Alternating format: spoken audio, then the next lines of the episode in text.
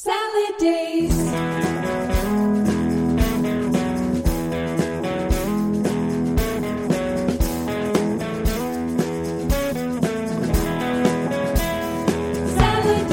Welcome to the Salad Days podcast, which features interviews with your favorite artists talking about their musical origins and humble artistic beginnings. Join me, Dave Ullrich, as we travel back to the early days and hang out for a bit. Our conversation this week features special guests Carla and Lynette Gillis from the bands Plumtree, Overnight, and more. Okay, so since this is the first Salad Days podcast, I thought I'd give a bit of background on myself.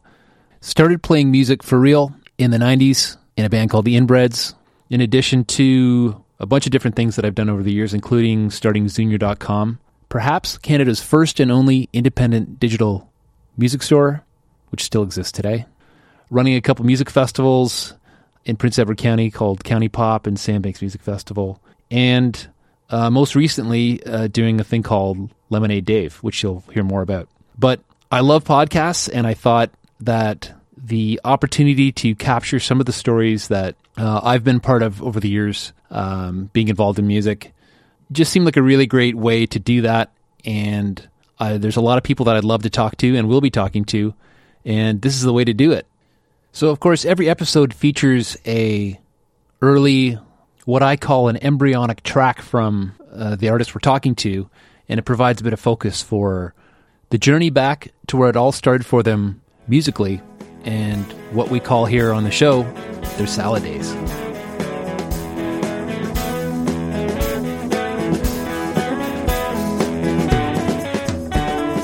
Salad days. Salad days. Sounds good. So, let's just quickly talk a bit about the, I guess, kind of our, our shared history and some of the things that we've done over the years. Of course, um, do you remember the very first time that we met? Hmm. Uh, I'm my first memory of I, this wasn't a meeting, but this was seeing you and Mike on the wedge, I think, and you were wearing a Plumtree shirt. That's what I thought of too. and Oh, that's pretty we cool. were yeah. so over the moon. Like Mhm. we were thrilled uh, and so excited to get that national support. Mhm. Um, that's sort of, you know, when I think of the inbreds and I think of you, uh, that's the first memory that comes to mind. The funny part is, I don't even remember things like that. And I've I've Hmm. known over the years when I talk with uh, Mike, he has a way better memory of a lot of different details, and it's part of the reason I'm I'm wanting to do this podcast. Is it's a great chance to kind of, um, you know, just I guess revisit all these kind of things that we've we've all done, and uh, and get a that. Well, I'm I'm glad I'm glad that's the case. That's great. I mean, we we had so much support from much, and I definitely remember being conscious of doing that kind of thing, like Mm, uh, for one one appearance, I, I I remember I brought a CITR shirt from uh, Vancouver, Nice. Yeah. nice. and you know, and I remember a lot of people mentioned that, but in some ways, it's like yeah. I, I still love my uh, rock shirts. What can I say? Well, and it, it really can make a difference. Like, you know, you really raised awareness of our band by doing that. Like I just remember getting the cassette. I believe it was my memory is that we were going out to do um, um, Halifax Pop Explosion, being in our van or car, and hmm and whether it was I don't know whether it was you or maybe it was Walter even somehow passing a cassette like literally through the window of the car. We were like, Oh, we looked really? the cover, we were like, yeah, and we just you know we, we would listen to it on the road, and that was probably driving from Halifax back to Ontario. You know, Flutterboard. yes, yeah, because there would have been no, you know, we didn't have the internet, we didn't have, we didn't even have access to, you know, CKDU, which is, uh, you know, of course, when um, when I ended up living there, that was like my favorite station, of course, to listen Mhm. to, and you would get access to it. But otherwise, it had you had to um, lean on a cassette. Yeah, Be handed I'd be one. handed one through a window. Yeah. yes, But- be handed. You guys, uh, we looked up to the inbreds and we were fans of the inbreds. So I think it was also, I also thought of you wearing the Plumtree shirt and we were excited because we liked the band. We liked your band. And it was before we knew you personally or went on tours or played shows. Yeah. So it was especially meaningful because it was We were the fans. inbreds. Yeah. yeah. Absolutely. That's awesome. No, that that's really great. I mean, when I think of all the things, whether it was you know you know we toured together, we did a seven inch single together, you know, and then and then you guys ending up in Toronto and seeing you in Toronto, and then seeing you in Prince Edward County, and all Mhm, these all these things over the years. Um, tell me where you're you're joining from. Is like where you actually today, and then um, and talk a bit, and then just tell me where you grew up. Yeah, sure. Uh, so we're sitting in um, a little room in my my house in Waverley. Uh, this is Carla speaking. Um, yeah, in Waverley, Nova Scotia, which is I'd say 15 minutes away from Lynette, who lives in Dartmouth. Um, both of which are very close to Halifax. Uh, and we grew up in the suburbs of Halifax. Um, our suburb was called Fairview, which is a sort of west end part of the city. We Okay, felt well, then- very far from downtown, far flung. We could see the lights of downtown from the top of our street, but it felt very far away. Oh, I bet. I bet. Okay, so so one of the things uh, you know I want to do here is I li- I'd like to say that the goal of this podcast is to really go back and kind of almost feel what it was like to be in your home on a Friday night and actually smell what was on the stove. So tell us what was on the stove that Friday night and why do you remember it so well? Oh gosh. So our mother was always baking, and um, she was. I, I what's coming to mind is like s- slowly stirring a pot of fudge. Yes, that's what I thought of too. Really? Fudge. Yeah, like I can just see smells. her standing there, like slowly um, stirring, probably chocolate, chocolate fudge. Um, so a really great smell.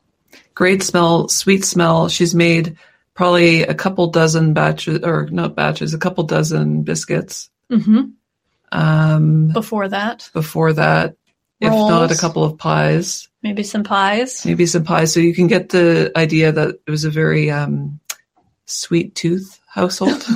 That is exactly the same in my house. My, my mother was a big, very big baker, and there was a lot of uh, like an endless list of whether it's cakes or pies or Yeah. uh, uh-huh. all those things. But okay, so we've covered dessert. Let's talk about what what kind of what kind of cooking would there be? What what would a Friday night meal be in your house? It was typically kind of meat and potatoes, maybe maybe a always mashed potatoes. Mhm. Um, Mashed potatoes. I yeah. wouldn't say any other vegetables necessarily, Not really. and then maybe like stew Uh-huh. or like a pork chop. Yeah. Uh, Sloppy Joes would be a fun yeah, thing. sometimes we had those manwiches. Yeah, man manwiches. Manwich, uh, yes. Yeah. Though usually she was like a real like ma- making everything from scratch kind of person. We didn't have a lot of uh, processed No. foods. Um, Yeah, was, there was no no no takeout for you growing up. Very, very little. Actually, on fr- Fridays were were grocery day at our house, um, and mom would tend to get groceries like sometime in the morning while we were at school, and should time it so she'd be back at lunch to meet us, and we'd all carry the bags of groceries in to help her, and then help her put everything away. And that would be the only day she'd usually pick up maybe some Dairy Queen Or for McDonald's. us or McDonald's. Yeah, yeah. And she always got a Star magazine, yeah. which was nice. um, Read the tabloids. it was just the trash day, basically, uh, and In- very fun.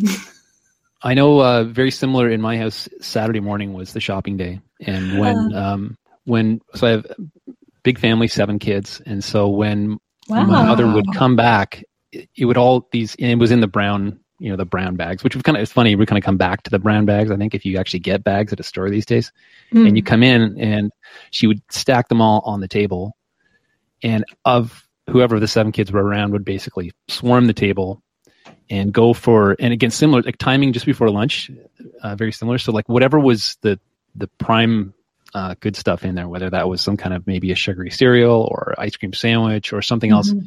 you could just count that it would get swarmed and all the good stuff would kind of be gone by you know sunday monday morning whatever it was but we would you know that was that was a big uh, a big part of a of a of a saturday morning in our house and you're right that when Yeah. shopping days is, is a big deal Mhm.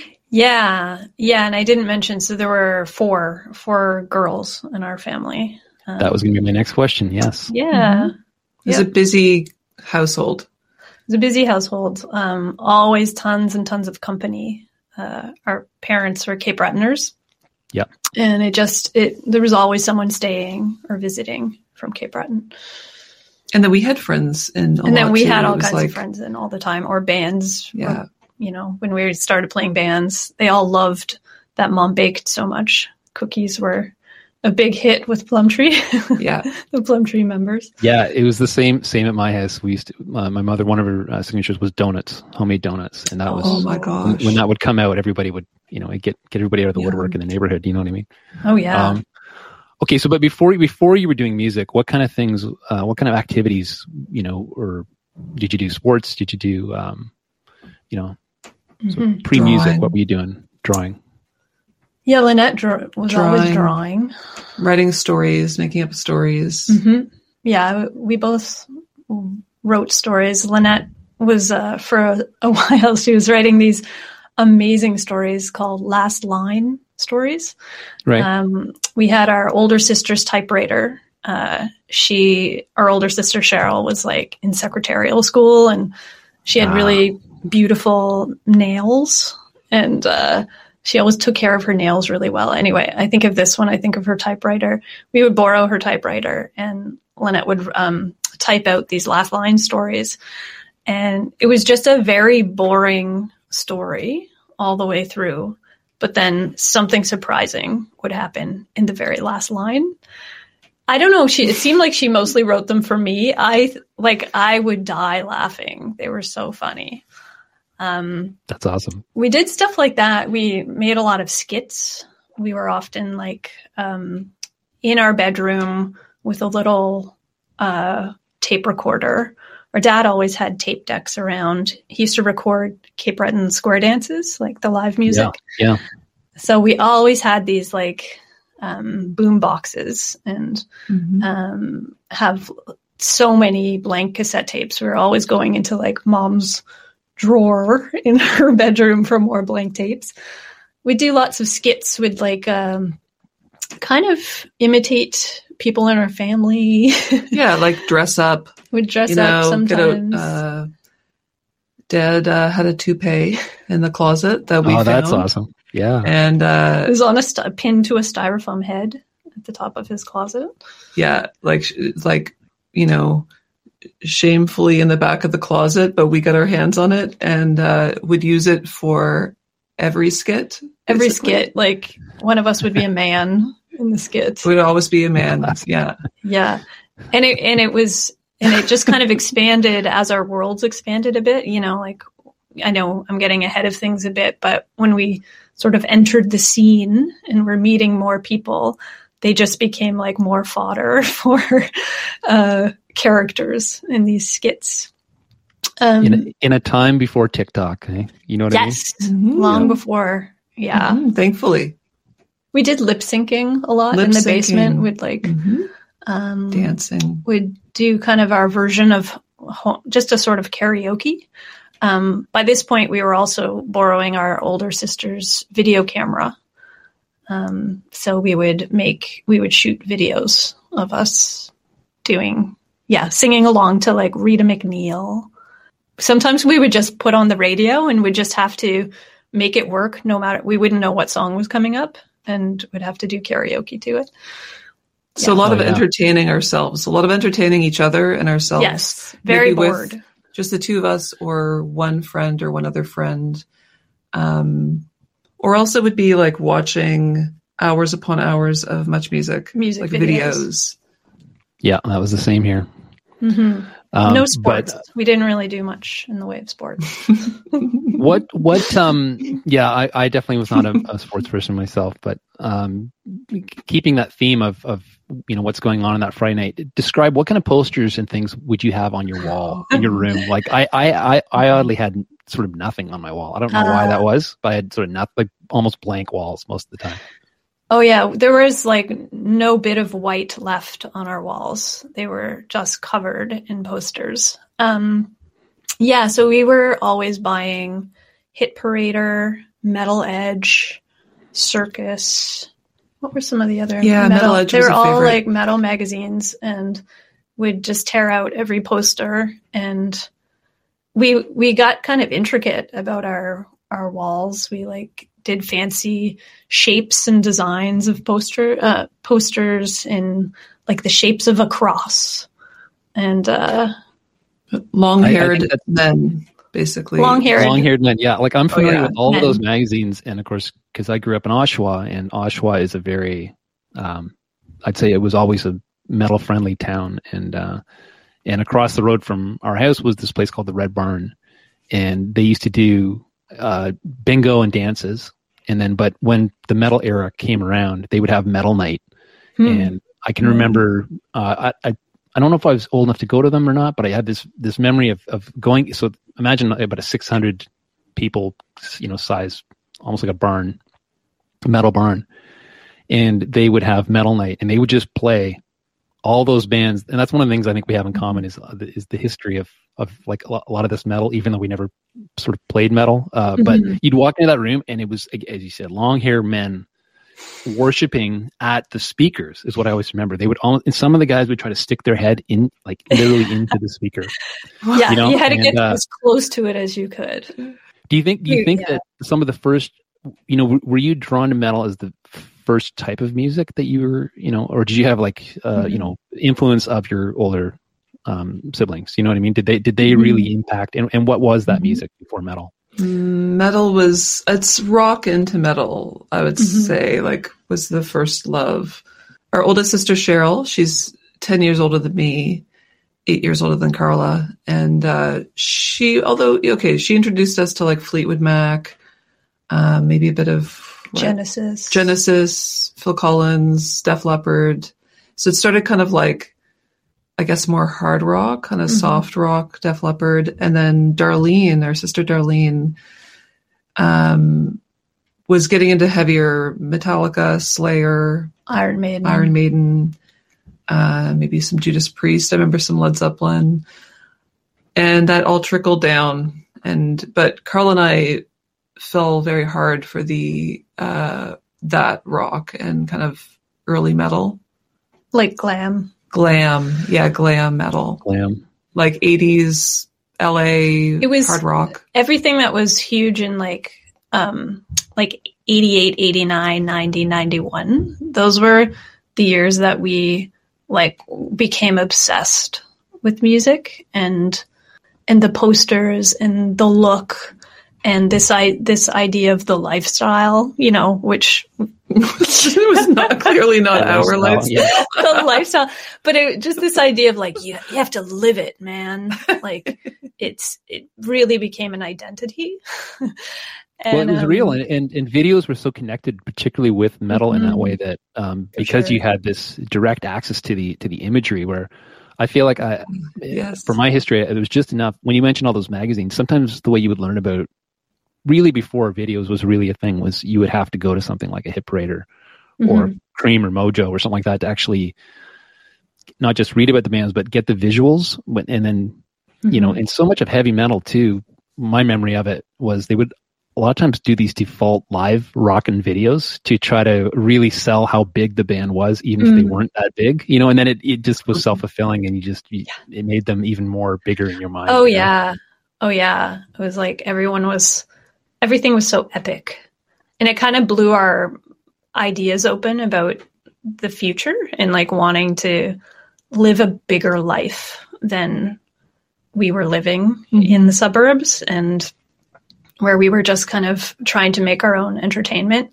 It sort of gave us lots it gave us lots of big dreams. Hmm yeah. Yeah that completely shaped shaped our lives Were, were your would you say even at the earliest age were your parents supportive of these dreams as they were coming coming to coming to be and it's still in the, early days were they supportive of anything music Mhm. that you were doing mu- musically when you were young Yeah, big time. Like our parents love music and um but they love Celtic music and Cape Breton Cape Breton specifically, uh old Scottish tunes and there was always a lot of music at our house. You know, they went to dances, square dances all the time and they would always come home with all kinds of musicians and the square dance would just continue in our basement. Yeah. So there was always like a piano. Um, our dad played fiddle um, and and guitar. There's just a lot of live music in our Mhm. house. I remember being a kid trying to go to sleep, and I had to wake up early for school the next day, just being like, "When are they going to be quiet?" Mhm. um, so when Lynette and I started to show an interest in playing instruments. Dad, especially, was like so gung ho. Um, my first, uh, Lynette, Lynette's first instrument was piano. And then she did that for a little while. And then I took over her lessons for some reason. I wasn't She's- that interested. She wasn't that interested, Right, so she right. stopped, and I kept going with piano. And then um, when I started junior high, they offered violin classes for free at my school. I made the mistake of mentioning it to my dad, and he was like, "You must do this. you have to."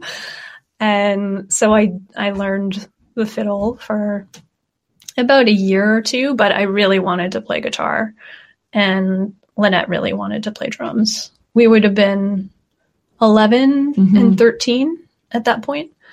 And um, I think it was like maybe Christmas 1990. Mhm. Uh, they got us, Lynette got a Sears drum kit, and I got a nice. Yamaha s- special with like a Peavey Rage and a, and a patch cord. It, it's just invaluable to have um, somebody to play with that is always around, and if that's your sibling, that's the best. There was a point where um, my my my first kit was really from one of my brother's friends that he kind of left in the house, so I was starting to play, and I, I started on I started wanting to do guitar, and then kind of went on to drums. But at one point, my uh, brother learned bass enough that when I would come home from school, and if he was around, we it was like instant instant jam, and you Mhm. cannot beat that direct. You know, so I the, I've always Absolutely. thought of that with you guys that the fact that you've had all of this, um, you were able to start so early and on. There, there's no substitute for, of course, for essentially for. Uh, you know, I guess jamming and real time interaction with other musicians, and to, to get that yeah. from your sibling is the best. Yeah, it was just we just had a built-in band right Yeah. right away, and you know every day after school we would just go downstairs and and practice, and we'd be like you know practicing individually. Like I'd be practicing modes. I was like determined to become sort of a shredder. Um, Yeah. And Lynette was, you know, learning paradiddles, and um, we were both pretty like we liked glam, which was fairly straightforward kind of pop, really.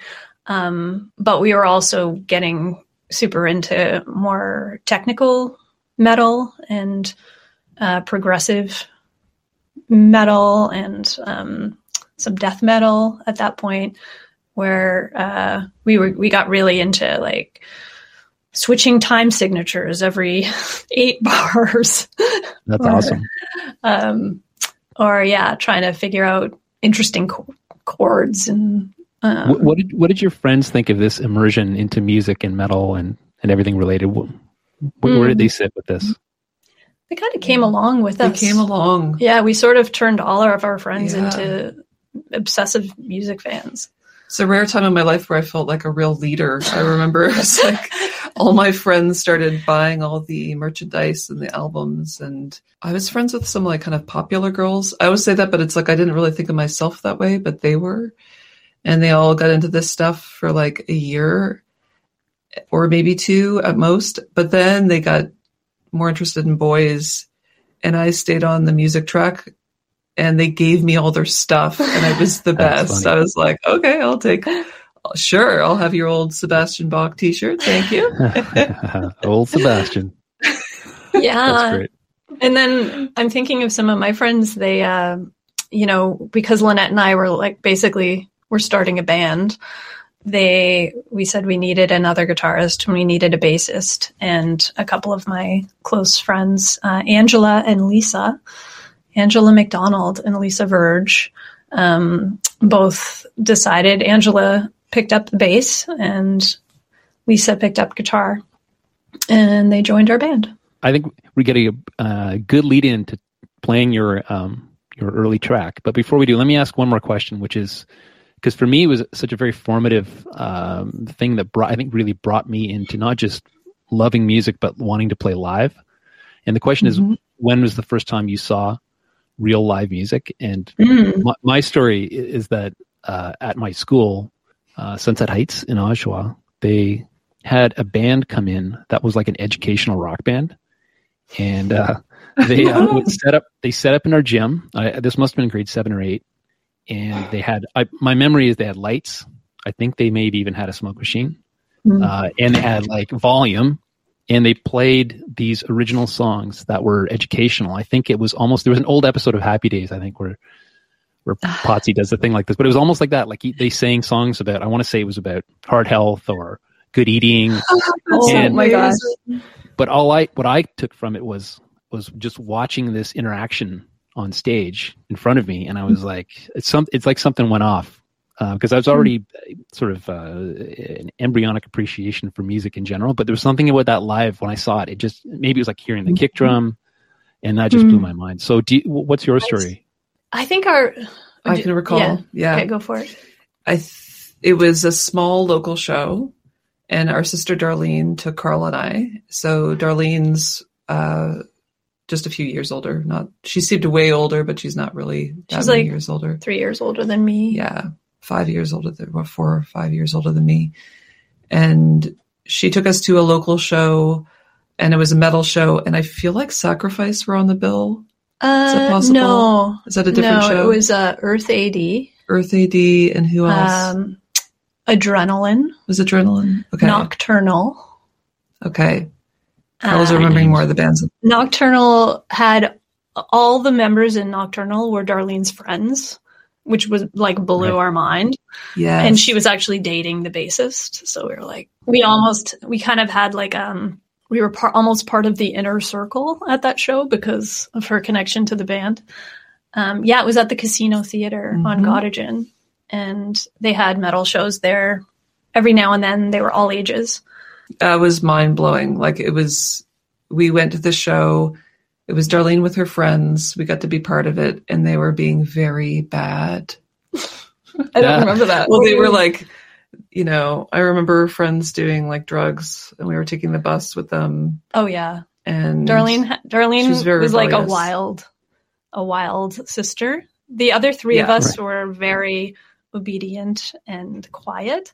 Darlene was like a hell child, and she Yeah. was always get like she dated guys who, you know, went to jail, and like who we visited in jail. yeah, like so, yeah, like she stories. she brought a lot of um, drama into our family Wow. and uh, anyway going out with her was always a massive adventure and quite dangerous so that night was full of kind of danger too they she and her friends were all in the mosh pit we had never seen anything like that before we were lynette and i just kind of quietly sat down and the the casino was an old movie theater and so the theater seats were still in it we just like quietly sat at the back mesmerized by the bands playing on stage and everything we were seeing for the first time uh, and the fact that it was all just kind of local bands and Yeah.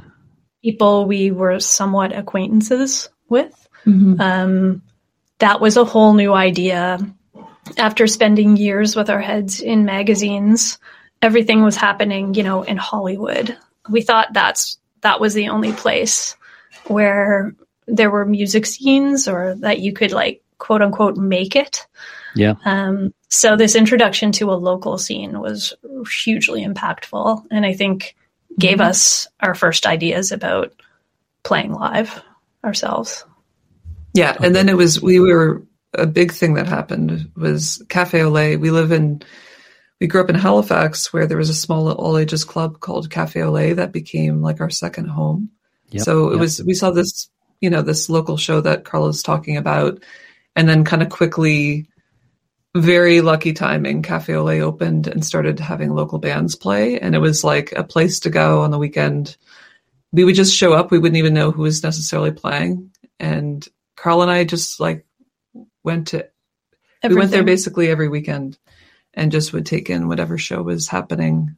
Uh, all small local shows, a- all ages. Yeah, and kids our kids our age who weren't masters of their instruments by any means uh, really opened up our minds to what was possible. the stage has been set. So let's let's move on to your track, and um, we're gonna we're gonna we're gonna play it here, and then we'll come back and we're gonna talk a bit about music, the actual playing, writing, recording, and uh, do you want to set up your track here before you play it? Okay, Yes. So we uh, we can't fully remember the name of this song. We think we wrote this in probably 1992. Lynette would have been 13ish. I would have been 15. At that point, we were playing with a bassist named Megan Dorward, and her her parents owned the Folklore Center um, downtown downtown Halifax, and so she had really nice gear, and she could play really well. Uh, she had this like fuchsia Ibanez bass. Um, she loved a flange pedal, so you will hear that. And the three of us, we called ourselves Pongo Boy. We we right. had a bunch of different names, but Pongo Boy was, I think, what we were going by at at the time of this recording. And uh, yeah, we can't fully remember the name, but we're going to go with In- Incudust. Her Megan had a Yiddish grandmother, and she would borrow her dictionary, and we would like go through it trying to find cool song titles. Um, Incudust. So yeah, it's a little bit metal. Here we go.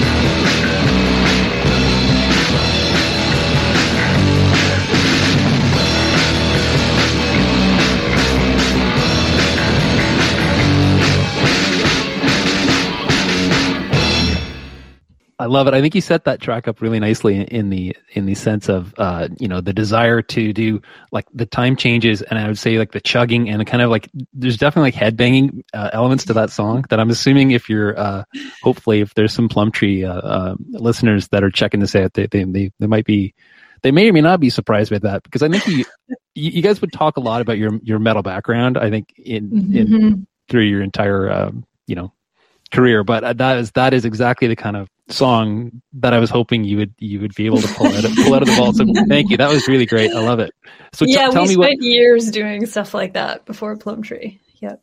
let's get a little bit of the detail on the recording like uh, okay so the first thing I, I noticed is is no vocals and i know that Mhm. from the early days of my experience it was always like a it, it was almost like a that was the trickiest part to, to get to that point of Mhm. who's singing when are they singing how are they singing and then and will it be recorded so what's what's the story on vocals as it relates to that song Mhm. Yeah, all our early bands, um, we were all just we were we were so focused on our our instrument, and nobody ever wanted to sing.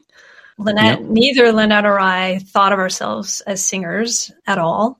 You know, we could like carry a melody, but especially when you're growing up on metal, like there's a certain kind of singer you think you have to be uh, to to pull that off.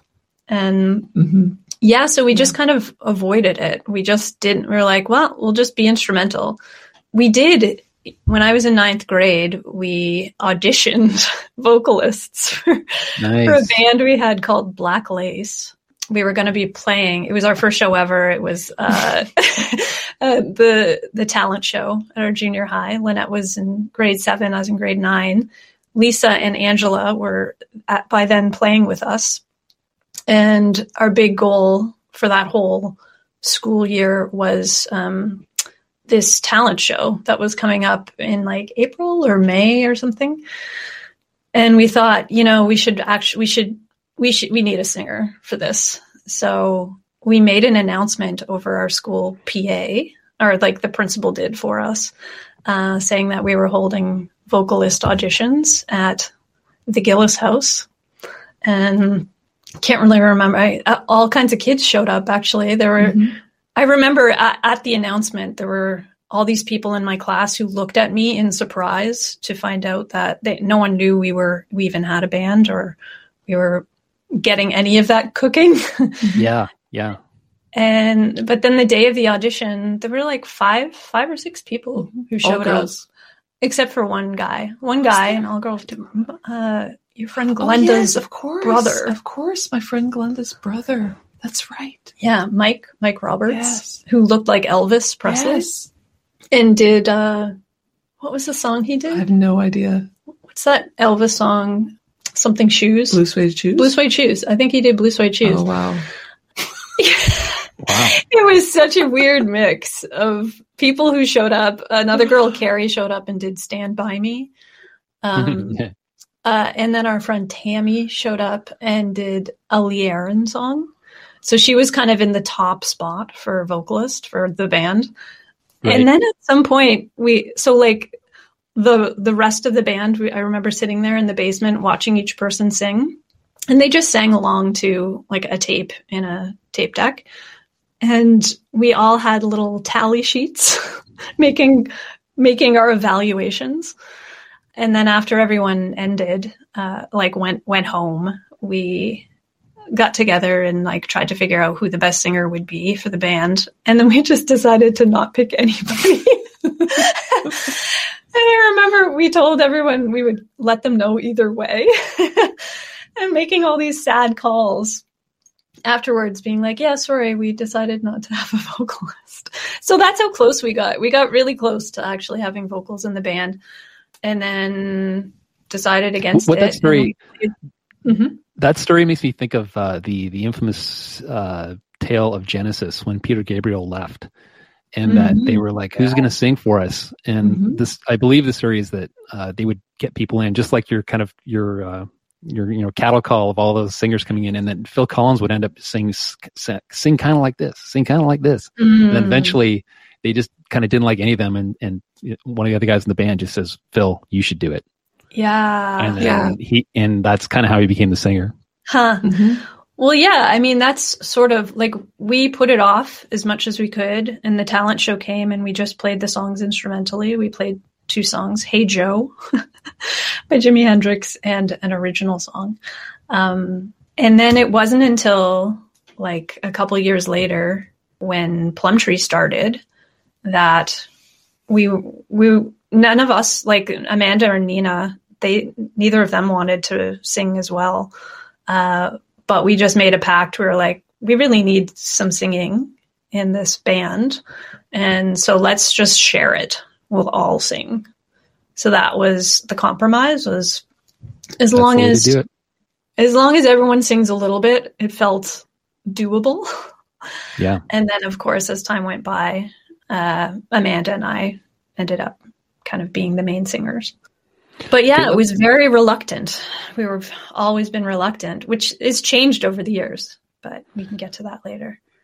Okay, let's do one more question about the track, this Incudust track. Um, of course, uh, you know today you can you can record a song and on your computer and you can literally finish it and have it available for, for the world to enjoy within seconds. Uh, you know, upload and do all these different things.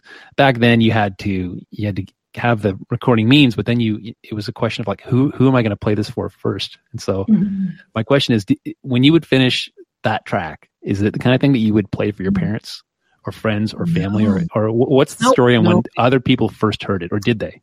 You're Nobody- probably the first person who's ever heard that Yeah. song outside of Ah, us. awesome, that's great. Yeah, like nobody. We have stockpiles of cassettes uh, full of ideas and songs, mini discs, uh, like every format you can think of from the 90s till now, full of ideas that nobody's ever heard. Yeah, we, we played for ourselves. It was Yeah.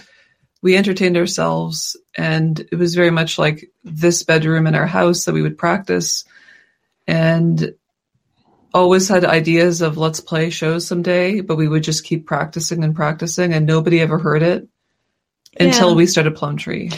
Yeah, we really didn't know how to get that, take that next step. We wanted people to hear stuff.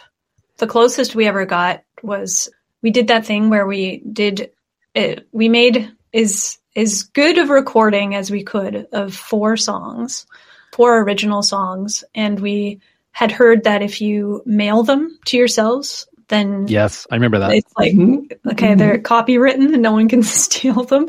That was as far as we got. We did that. We mailed our song. That was as far out into the world as our songs ever got was into a mailbox and back to ourselves. And then we had to like keep that envelope sealed to make sure the copyright. yeah, that's the way. That's the way they told you to do it. but yeah, we just everything stayed in our room. Okay, well let's let's go to the the section that I call music becoming real. So we're we're gonna kind of jump forward a little bit just to you've got your the early version of Plumtree's. You said you've got you're you're talking about singing. Uh, you've got your initial lineup of the band. What was the point that you could tell that something sort of clicked in your head to say that music is becoming a real thing? And you can define that however you want, but it's this is something that this band and what we're doing is real. Hmm. Yeah. I mean, I think I don't want to speak for Lynette, but I think we always felt like we definitely like wanted it to be real and had dreams of it being real. And then and then spent these years not knowing how to get out into the world. And then with Plumtree, I don't know, perfect like just the right right place, right time but we started in April 93 and also right people. Amanda and Nina were involved in already involved in the music scene. They had a radio show on CKDU. Lynette and I Yep. knew nothing about we had no idea there was a college radio station. We didn't know anything about indie bands or we had seen some local metal shows, but that was it. Nothing about like independent labels, this whole alternative movement, we kind of rejected because we were super into metal. It was such a, you know, you're either on one side or the other at that. And, uh, and, but Amanda and Nina were like, they lived closer to downtown. They were going to shows. They knew local bands. And very early into making music with them, they had heard of a, a cassette tape, comp, a compilation of high school bands that was called um, In Need of Submissions. And they knew that because they were at CKDU all the time and saw a poster for it. And they were like, let's, we should make a song and sub- submit it for this tape. We're like, what? What? like, like, we You had all this- Yeah. yeah we were just we were in a fantasy of making it real but the but actually making it real was pretty terrifying to us and but they were all on board and we were like yeah sure let's let's do it so we wrote a song and had a friend their friend's brother come to our house and record it on four track and then we sent it out into the world and i had no hope of anything coming of it but it was like within a couple weeks. Um, I think it was probably Waye Mason. Yeah, it was Way Uh, Mason. Waye Mason because the compilation tape was came out on No Records, Yep. Yep. which is a old Halifax label run by Waye Mason, now a city councillor. anyway, um, yeah, he called us and was like, "Yeah, we really like your song. You're you're on the tape, and it means you'll be on the tape, and you'll be playing some shows for the release parties." And we were together. We had been together for maybe Three months. six, two, two or three months. Yeah, at it was the very early. at that point. So, yeah, having a song be on a tape that was then on the college radio, Yeah. playing a show, even just four songs, was like all very real stuff happening Yeah. for us. We were like, yeah, it's what we had wanted, and it was funny because Carl and I at the time when this is this is like yeah, 1993. Plumtree was very clearly in my mind, and I, I don't know about you, band number three. It was like we had two other bands, like including Right. the one that we just played for you, and we were like, we had Pongo Boy. We had the Crash Mats, which was like a blues jazz band. yeah, it was a girl we went to gymnastics with, which was pretty funny. Nice. The Crash Mats, but Plumtree was very much like this is band number three, not Mhm. taking it very seriously. Not sure about. We had such different interests musically between the four of us Mhm. that we were. I was very Skeptical. doubtful and skeptical of it working. Yes, Um, we're like, this isn't really what we do. yeah, it's not really what we do. So we were okay. Let's give it a shot, but not really going. Not really thinking it was going to go anywhere. And that was the band that got asked to do stuff. And then it just kind of kept happening that there was very lucky, uh, you know, people around Halifax who were, I think, doing a lot of behind the scenes stuff, like putting on shows and having bands in to do radio interviews and Starting labels, starting and labels and There was so it was Yeah, such so- a perfect great. time to It was a great play time. your yeah. first show. Like play Yeah. your first show. It was at Cafe Olay. We played in yeah, we played four songs. Uh, you know, I think the guy some guys from Thrush Hermit happened to be there.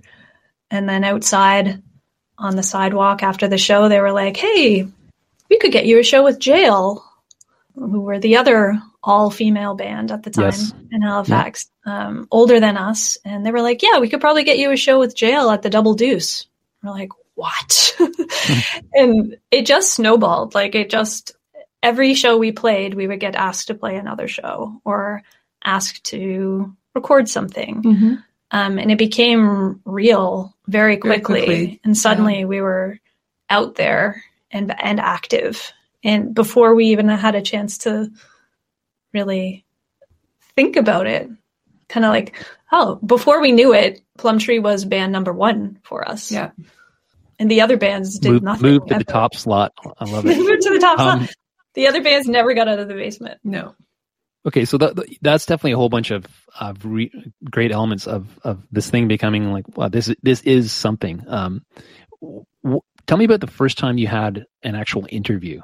That for a lot of people is uh, a marker of, Yeah, uh, you know. Do you remember? Do you remember it and who, maybe where it was or who it was with? I do. Walter? It was with Walter. Yeah. uh, who Walter Forsyth, who went on to be Plumtree's manager, uh, maybe in '94 or something.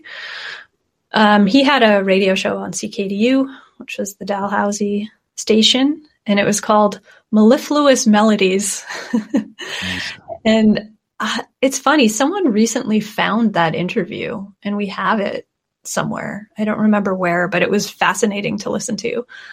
And that was a that was a big moment for sure. Like the four of us sitting around a microphone in an actual radio station uh, uh, with Walter asking us lots of funny. It was a very funny, lighthearted interview, uh, which matched the songs we were writing at the time, which were fairly, fairly whimsical, fairly Mhm, just kind yeah. of off the cuff, not overthought very much at all.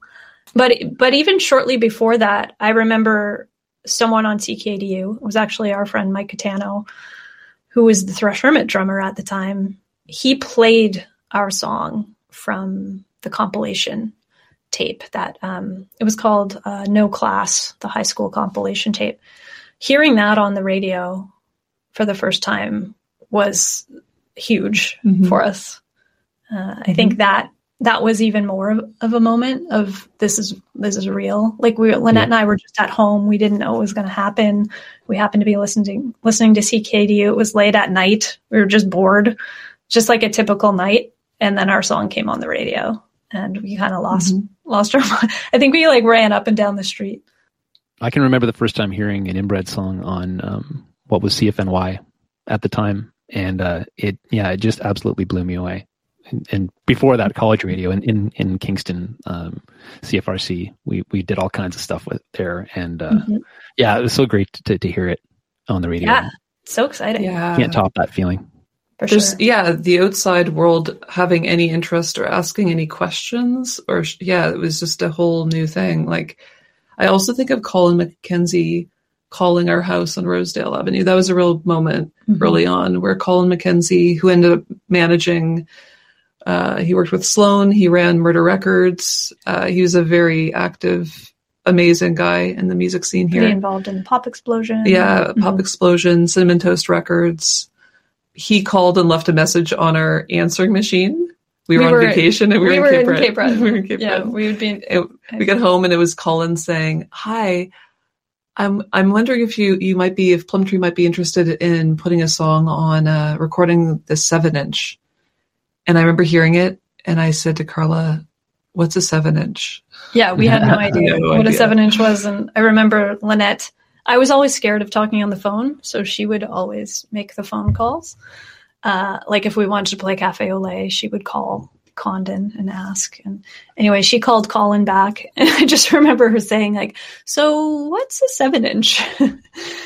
and it ended up being the seven inch we made with Strawberry um, in 94. Uh, another another one uh, element of you know making music real uh, is you know you have you you mentioned you know you mentioned Colin and Walter and bands have you know they have managers they have agents they have record labels they have all these things that influence and and sort of you know um you know move their uh, work and career forward. But did you ever have what you would call a mentor? So something sort of separate from that.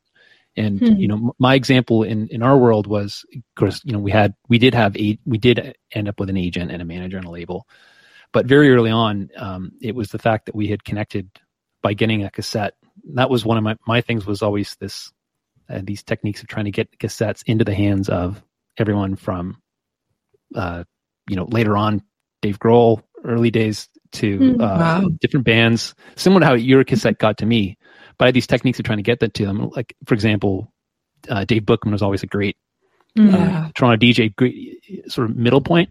But as it relates to a mentor for us, it was the idea that we got a cassette to the Rheostatics when they played in. Wow. in Kingston, we, and it eventually got to Dave Clark.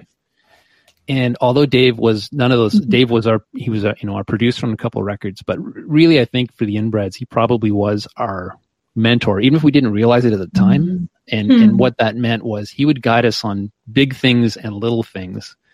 And you know, I, I think of them all the time. I'm definitely going to have Dave on this uh, Mm. podcast so that he can drop some of his knowledge. But I always the one that uh, remember for us was we would be playing shows and and he would say little things like, you know, uh, you got to get you guys got to get earplugs, you know. Mm. And he was the guy that told us to get you know Mm, musician yeah. earplugs because he says you're going to be out there. And he also would related. He would say whenever you play with a band, don't just like if you're headlining, you're in the middle. don't just go out and eat food. You you watch all the bands, and, Huh. and if you're gonna watch all the bands, you got to have earplugs. And so like it was little little tips like that Yeah. that he was Oh. constantly dropping Oh. that kind of knowledge on us. And these are things that were very valuable through the years. Uh, and in Mhm. some ways, I don't know that we would n- know that term mentor at the time, but he, I think he really Yeah. was, is to this day. So, uh, Yeah. what do you think? Do you think, think you guys had a mentor? We love this. well, we love Dave I Clark, love Dave Clark. and Lynette took some lessons Yeah. with him when we were living in Toronto. Only in the last number of years, actually, I, I, I got to know Dave Clark. Um, and uh, I can completely see why. I think he was even he even felt like a mentor to me even like five years ago. Uh, he just has a way about him.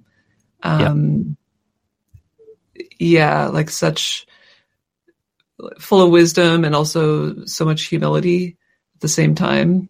But growing up, I would say there's not really No like one one, specific mind. person. It's it's. I think there's bits from a collection of Mhm. people in a way. yeah, Like Colin McKenzie was coming to mind. yeah. I mean, Yeah. Walter was. Colin Colin was great. Like just about life stuff in general. I remember when I decided to move away from Halifax, I saw him on the street just before I left and he was like, you know, you're moving to a new city. The first year will be kind of hard, but just you got to give it at least a year. I was like, I just appreciated hearing, you know, some wisdom from someone. But in terms of in terms of music, you know, Thrush Hermit were great about bringing us on tour really early on, and I think we just learned a lot from them. Um, just absorbed a lot from seeing from seeing them do things, and um, I th- I think through them and through Walter and Colin, Chris, we actually- learned how to like how to book our own tour. Yeah, um, yeah, exactly. You know, some practical DIY band stuff. Walter was big on like teaching us how to write grants.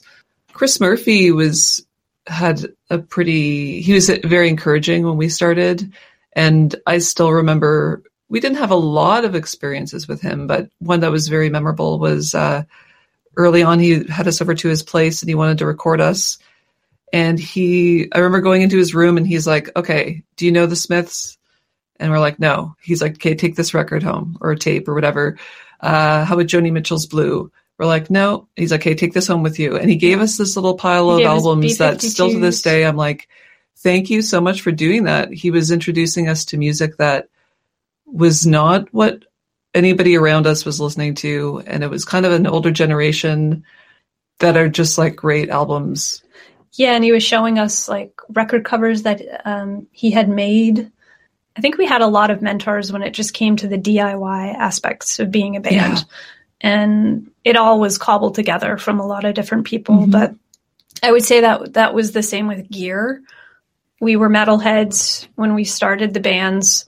I used an, like a very pointy, shiny blue Ibanez guitar, and Lynette had Sabian cymbals and Yeah. a pearl a pearl kit and a lot of people Matt Murphy from Super Friendz uh, really influenced my gear choices over the time. And it it wasn't like him coming down and saying like this is what you should be using or anything like that. I would just i liked his sound and i would just wanted to get my own blues you know bluesman amp uh, yeah so lots of sort of gear and practical tips from people, but no no specific Mhm. mentor comes to mind. I would say It all adds up, though, doesn't it? You know what I mean? And To, to bring It adds forward. up.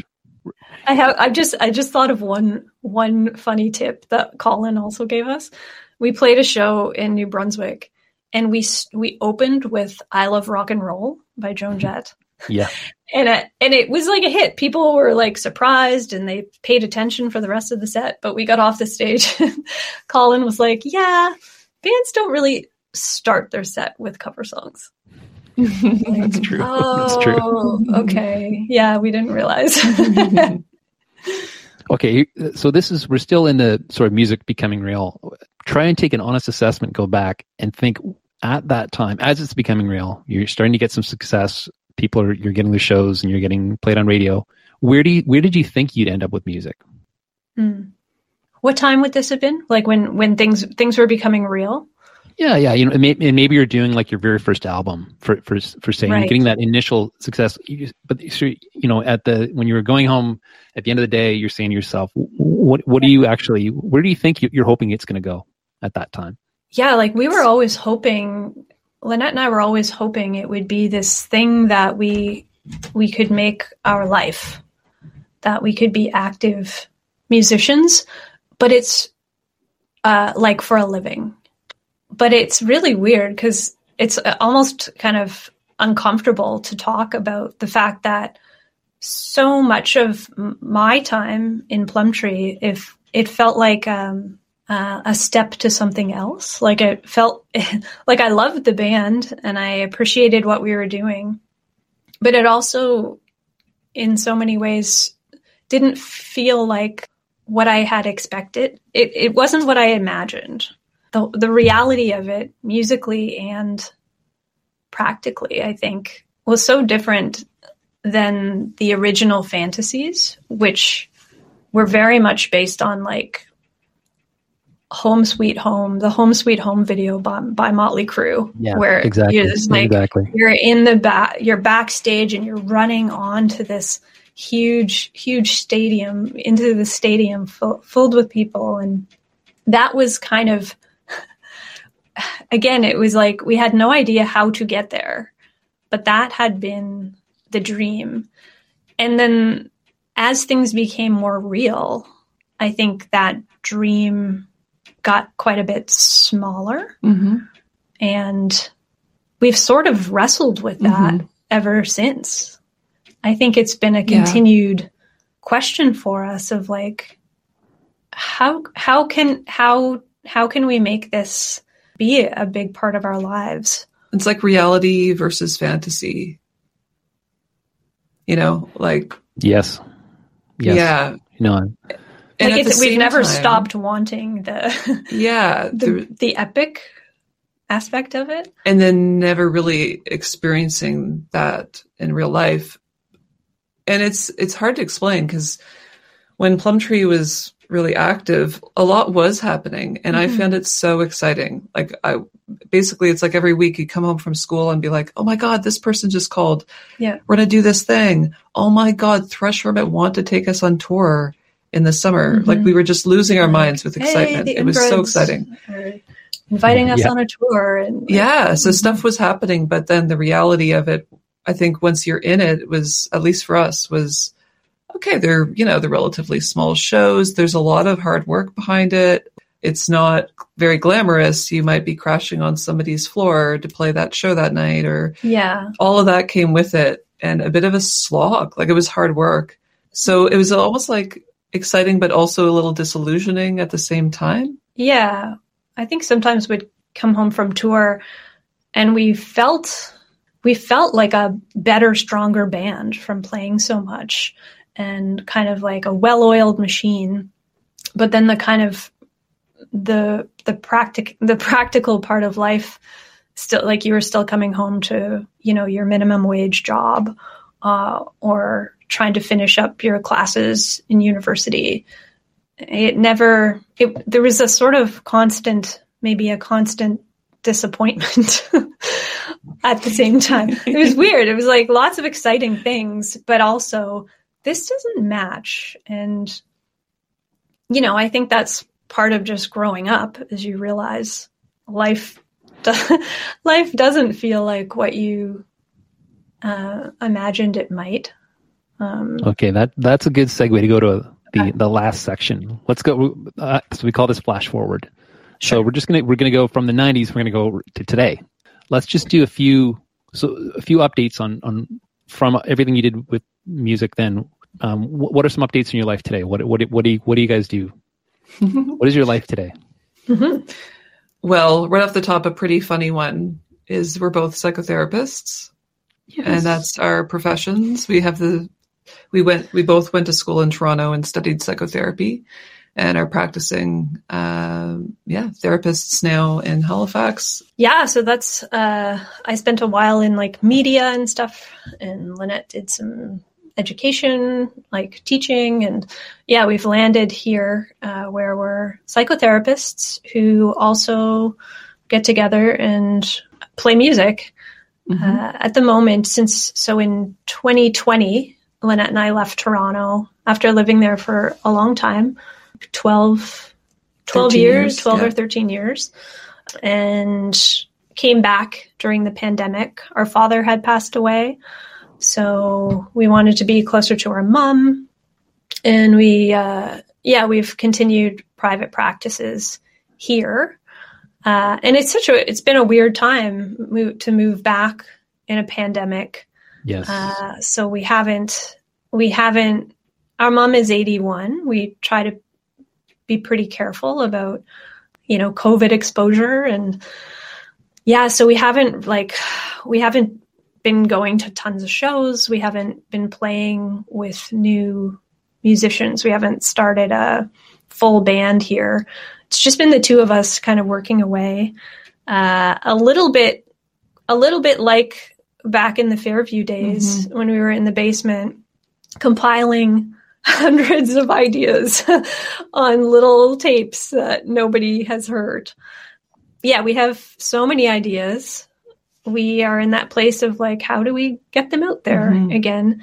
It's a lot Yeah, easier and these find- days. How do we find? How do we find community again How do we find community? kind of reintegrate ourselves into the scene here or things happening even outside of here? Mhm. Has felt kind of challenging. Yeah, it's a bit hard to do in a pandemic. But we did recently launch um, a Bandcamp archive of all the music we've ever made, and it's going to be where we put new stuff too. And we we put up a new song, uh, I guess maybe a month or so ago now that we're pretty excited about. We will definitely include that in the show notes. And uh, again, say say thank you for the uh, the salad days theme as well. Mhm. Yeah. Yes. It, you know, it's great to just you, you intentionally uh, for the purpose of this conversation. I sort of like skipped skipped an entire chunk of your musical career, but as you look back, like what are what what's something that stands out as a, a, a as a highlight, um, or something maybe that you're most proud of? I mean, what came to my mind, Mhm. I think there'd be a number of things we could say here, but one thing that came to my mind was the people, like just the connections, the the people that we've met, like across Canada, and that are still rich connections. People in our lives, many of them, like it's it's like completely expanded. I think our worlds in terms of we lived in this tiny little suburb of Halifax, and it often feels like Canada is much smaller than it is because of these connections. The people come to my mind uh, right away that we've met. So many great, so many Mhm. great bands and musicians and talent. Yeah, I mean, you're a great example of that. Like people who, so we were, it was a long time ago now when Plumtree was that active, and we were meeting so many people who are still in our lives now. And, you know, they may not live in the same city and we don't hang out every weekend or anything, but uh, it's been beautiful to see these people from back then continue to weave through our Yeah. lives up until the day that I was at the day I was doing my lemonade stand at Vicky's Veggies in Prince Edward County, and I turn around and you're both standing there. I could not believe it. And then that you was know, amazing. Uh, you know, Lynette had had purchased the property down the road, and all, there was all that kind of stuff. Yeah. That was that was such a small world thing, and it's yeah. I mean, we've crossed paths through all these different things over the years. Uh, it's Yes. you know, it's been great. Yeah, the Would you inverse say that- reunions was, was Yes, the unions. reunions. Yes. Oh and yeah. you selling you selling lemonade. I was like, yes, of course, of course you are. like you being like an entrepreneur. I love. I find that very exciting to turn around and see, like, well, literally in that moment, somebody that we've met so long ago, and you're like, oh yeah, you're still doing what you do in just new ways all the time. yeah. That's that's really really The, the ideas come out and they come out of nowhere sometimes. You know. I, I just wanted to add to that like memorable memorable moments. You know, I do want to sort of touch on Scott Pilgrim briefly as um, this beautiful kind of opportunity that came out of nowhere in 2010 when Mhm. the movie was well the comic the comic book was made into a movie uh, which was in the comic book was was drawn from um, the Plumtree song Scott Pilgrim and it's been absolutely mind blowing to see all these new people discover the band and our current bands. Kids, they tend to be young boys from England, a lot of them, but uh, but like kids from all over the world discovering Plumtree, but also that whole scene, and uh, and writing to us, you know, finding us on Instagram or whatever, and we never imagined that we would have so many younger generations of fans People, at this point. there's boys all around the world wearing Plumtree shirts, not just that guy on MuchMusic. It's true. it's true. You That's- inspired that- them. You kicked off the trend. Yes. And that is mind blowing when you're like, that's a couple decades ago. And Yeah. how is that happening now? Yeah, and like 15 year olds now who the music resonates with them is really that that makes me feel really good. That's great. One last question is just are there any lessons from music, you know, over the years that you brought into your life today and and that something that really resonates? It's like a golden rule that came out of music. Mhm, great Something question. around um and it and I can't always apply this, but I I think about it a lot and I and I have throughout my life something about just do it. Mhm, that's, yeah. you know uh, I know that's a nike slogan but when we were out there i think it's what lynette and i are really trying to hold on to these days as we feel a little bit more back in the basement with these ideas you know swirling and and it's music that we like but uh, you, you you can feel like there's this giant boulder in front of you sometimes in terms of how to take next steps and this used to come up all the time with Plumtree. For whatever reason, that band, there was no boulder. We just got out there and took one step that led to the next, led to the next, led to the next. And we would go on these tours and kids would come up to us after the shows and say like, this is, this is what we want to do. How do you do this? Be like, anybody can. You just like reach out and reach out to the local club and ask if you can play a show or here's how you book a tour all those things you just sort of i think we just have to you just have to get past the fear and stick your neck out and let yourself be really vulnerable uh, and be seen it's really hard to be seen Yeah. i think It's hard to be seen. I think, especially maybe depending on our, I think both of our personalities are a little bit, we're not looking to be like in the spotlight.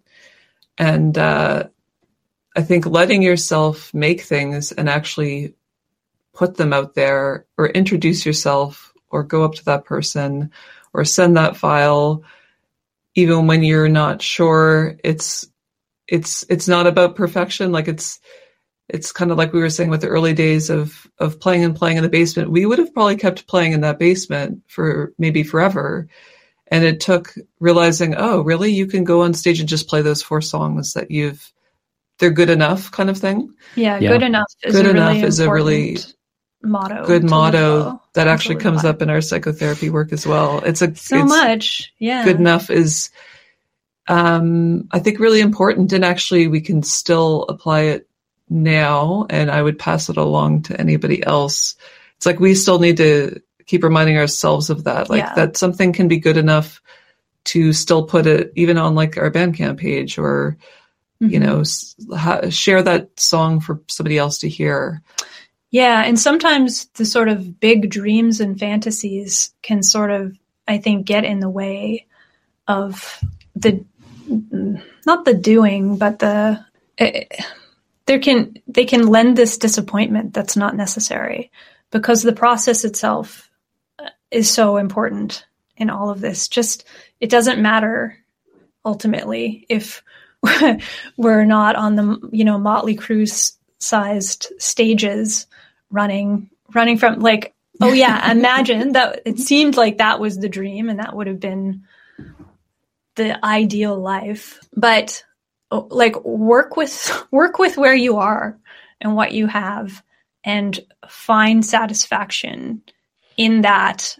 And i think it requires like letting go of the fantasy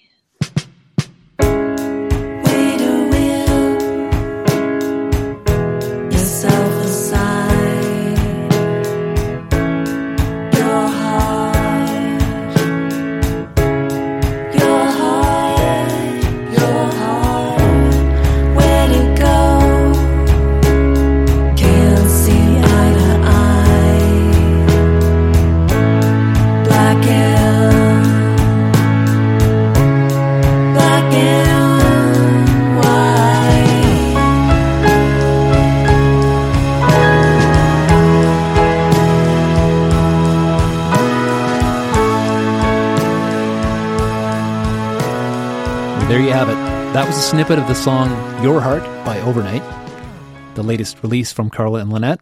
You can find the full collection of all their recorded material at gillismusicarchive.bandcamp.com. That's in the show notes, of course. And earlier in the show, you got a chance to hear the song Incudust by their band Pongo Boy, which was the seminal recording for our very first Salad Days here. So finally, I want to say a big thanks to Carla and Lynette for taking the time to join me today for the very first episode. And again, want to encourage everyone to check out their Bandcamp page. All of their recorded material streaming everywhere. And uh, basically, I really look forward to seeing what they're going to do next.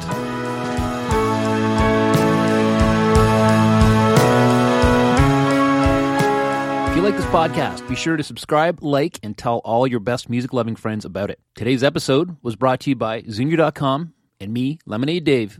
I've done a lot of things in music over the years, but these days I mostly make bottled lemonade by hand in Prince Edward County. I'm going to crack a cold one right now. But if you're ever in PEC, be sure to ask for it by name and tell them Dave sent you.